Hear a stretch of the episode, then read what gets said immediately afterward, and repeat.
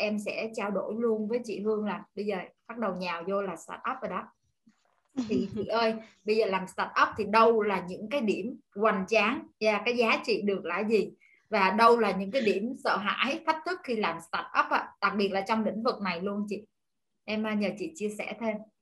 Chia sẻ thật à... luôn chị từ nãy giờ toàn chia sẻ thật không à? Có gì là dốc ruột gan hết thế nên là là à, không có gì giấu cả. À, hiền nghĩ là à, cái giá trị đầu tiên khi mình có start up một cái công ty về về đào tạo hay về coaching trước hết là à, là mình à, mình xây dựng được cái giá trị. À, và nếu mà mình đã xây dựng được giá trị của công ty mình á thì nó cũng sẽ là một lợi thế cho tất cả những cái thành viên hoặc là những cái uh, cá nhân ở trong tổ chức của mình thì thì uh, đó là một cái mà hiền thấy rất là rõ ràng khi mà coach for life lại xây dựng được cái uy tín như là một cái đơn vị tiên phong trong lĩnh vực uh, cung cấp dịch vụ khai vấn uh, dành cho lãnh đạo cũng như là đào tạo kỹ năng khai vấn. Thì bản thân các coach những hoặc là những cái chuyên gia mà cộng tác viên về coach for life thì uh, mọi người cũng đều có những cái lợi thế nhất định khi mà mà mà tham gia vào thị trường uh, chuyên gia.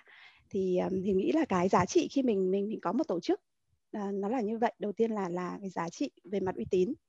À, cái thứ hai nữa là lợi thế um, khi mà hiền làm ờ, doanh nghiệp khi hiền mở một cái công ty startup về đào tạo thì giống như lúc nãy hiền cũng chia sẻ là mình tận dụng được tất cả những cái thế mạnh của mình trước đây.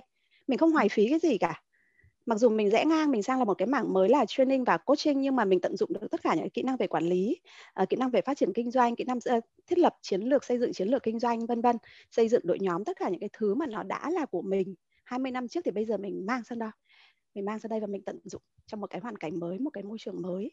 Thì thì đấy là cái mà mà những cái lợi thế những cái giá trị mà mình có thể uh, tận dụng được khi mình có một cái startup riêng của mình. Ừ